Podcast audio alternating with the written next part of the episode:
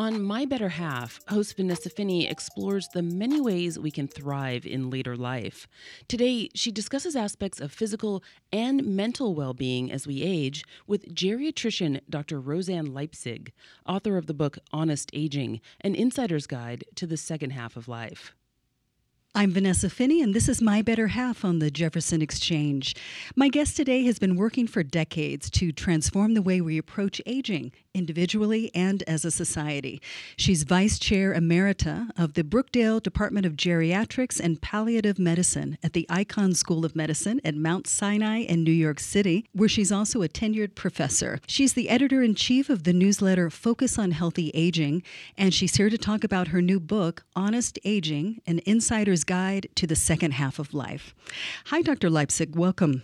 Thank you, Vanessa. It's great to be here.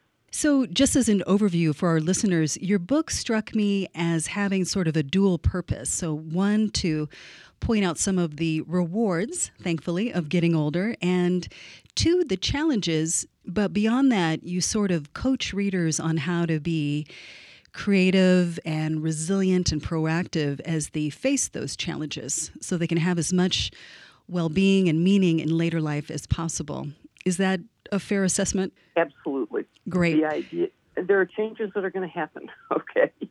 And figuring out ways to adapt to them so that you can have that enjoyable, engaging, meaningful life is really what it's all about. Yes. So let's start with some of the rewards. Um, can you explain the paradox of positive aging? So, one of the things that happens as we age is that we have a lot of losses. We lose people, we lose positions, we lose um, family, friends, houses, things of that nature. And yet, older adults are better adjusted emotionally in many ways than young people. And part of that is probably that older people have had a lot more practice in developing better ways to handle emotional situations. I'm not saying that old people don't get irritable. I'm not saying hmm. that they don't have road rage. But a lot of time, what happens is the upset is less often, it's less intense, and it doesn't last as long. And that's probably because we figured out some coping mechanisms in all these years that we've had. We've faced different problems and have come up with ways to to deal with them. I think it's also partly because you realize it may not just be worth it. You know you don't have all the time in the world left.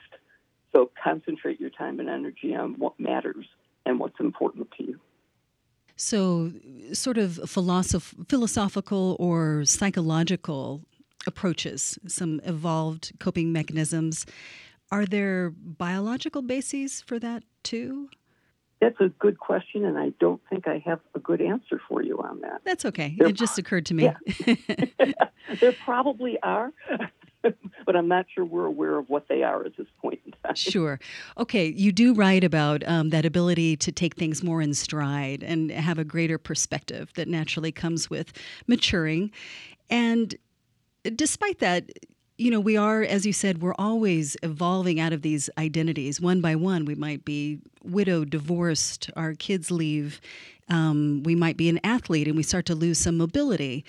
And that can all be a little bit disorienting. You know, we have to find a, a, new place in the world. I think the tendency when we face those losses is that we can see it as the glass half empty.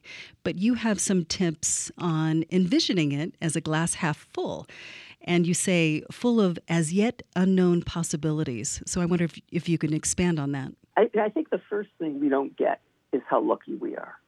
There's hmm. never been a time where so many people have had 20 to 40 years after, as you say, after the kids are gone, the job is done, to do, to reset yourself, to think about what it is you want to do for the rest of your life. Did the, the road not traveled?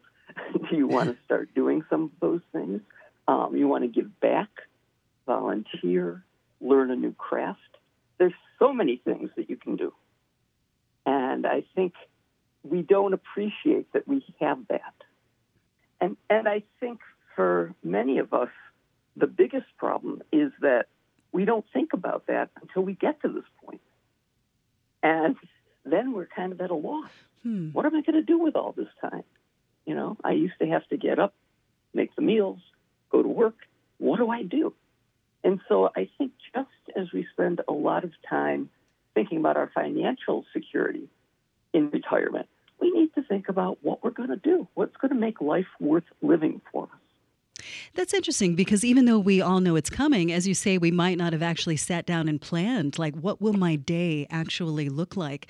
And if you're focusing on the loss, it could be disorienting or or even disheartening, but you're encouraging us to see it as, wow, my future is wide open, and to start thinking about it even years ahead of time, so it doesn't set you side set you back as much.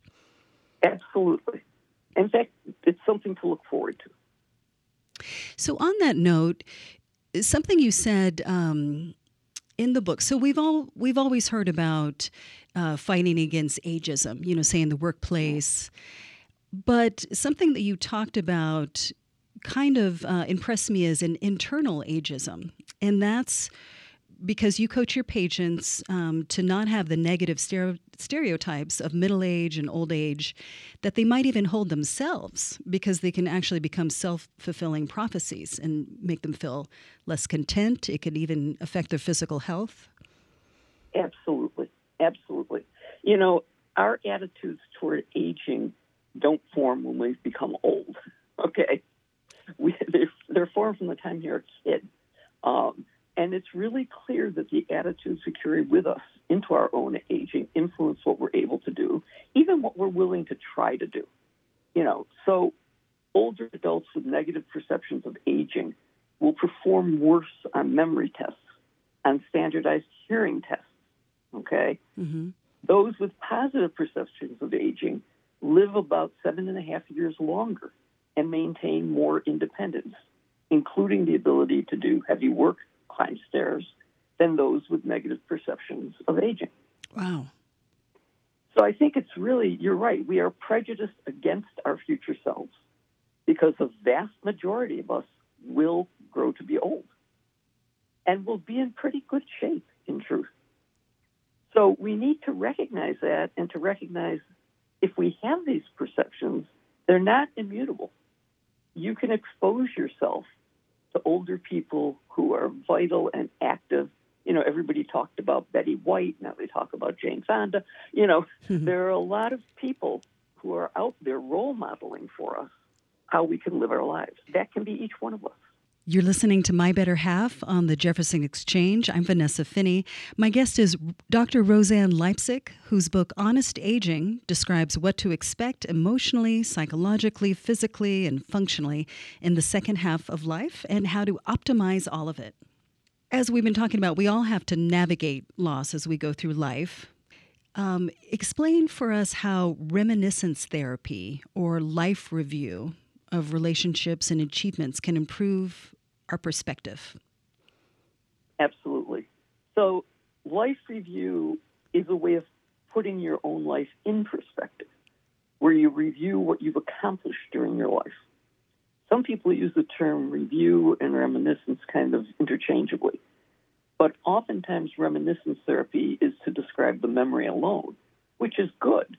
But in a life review, you discuss the meaning of the memory and what meaning it has for you. And there are actually studies that show that people who complete a life review have an improvement in their mood, in their sense of well being, and their self esteem. They realize how much they've accomplished in their lives. That sounds so healthy and and welcome. Do you think we are naturally inclined to do that, or is there that negative bias that we carry with us, you know, into one more area, into aging? I, I think it's a combination, yeah. quite honestly. I think the big um, push toward writing memoirs is one way of doing this. Mm-hmm. I've seen a number of different um, uh, centers and um, uh, places that people will go in the summer for courses and things like that have courses that are basically doing life review and putting it down. Yeah. And what we like to do is to encourage younger people to talk to older people in their lives and find out things about them. And in fact, I just got back from uh, family reunion, and we realized how much we didn't know because we hadn't asked the question. Hmm. Real and so we started, yeah, it was four generations there, and we just started telling people things. I love it was it. really great. Yeah. I love it. And uh, really quickly, uh, it rings true what you said about memoir because I attended grad school in my 30s, but at the time, uh, and it was a writing program, and at the time, the program was just flush with uh, middle aged women in particular. Um, and their goal was to write a memoir. And it, it really struck me as a way to sort of make sense of your life. You know, we discover as we, you know, just through the act of writing something down. But I want to get into uh, a more physical aspect, and uh, you write that the you call exercise the anti-aging drug that works. So, can you talk about that in the minutes we have left? Sure, sure. So many things are advertised as anti aging. Yeah. Exercise is the only thing to be shown in rigorous trials to improve sleep, cognition, muscle mass, bone strength, decrease falls, fractures, and the chance of you becoming frail. And people feel that, oh, it's got to be, you know, no pain, no gain, that sort of thing. And that's not true. You just need to find a routine that works for you, and you have to challenge yourself if it feels like it's too easy. Walking alone can improve many of these concerns. In fact, a couple of weeks ago, I had a week vacation, and I was a good girl. I did hikes around, you know, nothing major, 30 minutes, did some hmm. kayaking. The hmm. next week, I went to work, climbed the front stairs at work, and said, God, this is so much easier after one week. Okay. Yeah, it's easier than climbing a mountain. Oh, for God's sake, yes. so, you know, if it's recommended that you do something 30 minutes a day, five days a week, but you can do 10 minutes three times a day. It doesn't have to be a full 30 minutes when you start out. Right. It's, they're saying it's cumulative now. Yes, yes. So that's one easy way to start. And that was one of my questions because a lot of people get to their middle years or even later and they've never really had a practice of any exercise. So, what's another way they can start? So, just walking out your front door um, is one way. What are some other easy ways to make this a part of your life? Well, I think one thing that's happened to a lot of us during the pandemic is that we became real couch potatoes. Yeah. Okay. And I think it's hard for a lot of people to reverse that, but we have to. You know, you got to get up, move around. Some people do best if they are uh, have numbers to go by, you know, the number of steps a day or the number of minutes a day or something like that. Um, but I think the easiest thing to do is to find somebody who's can be your buddy and to make an appointment. We're going to take a walk together because it's sometimes hard to get yourself out just by yourself. It's accountability. Right. Yeah. Right. So you can And buy that fitness social. device. Yeah. That's true. And that has health benefits as well. Absolutely. I wonder if you have any quick case studies. I'm putting you on the spot there, but I, I'm wondering if there's any stories of midlifers that sort of get a wake up call from their doctors. You know, all of a sudden they realize they're pre diabetic, their health is on the decline. And in trying to correct that, they end up in the best shape of their lives. Just- I have to tell you, I just came from this reunion. I have a cousin who, at 39, had a heart attack. Mm.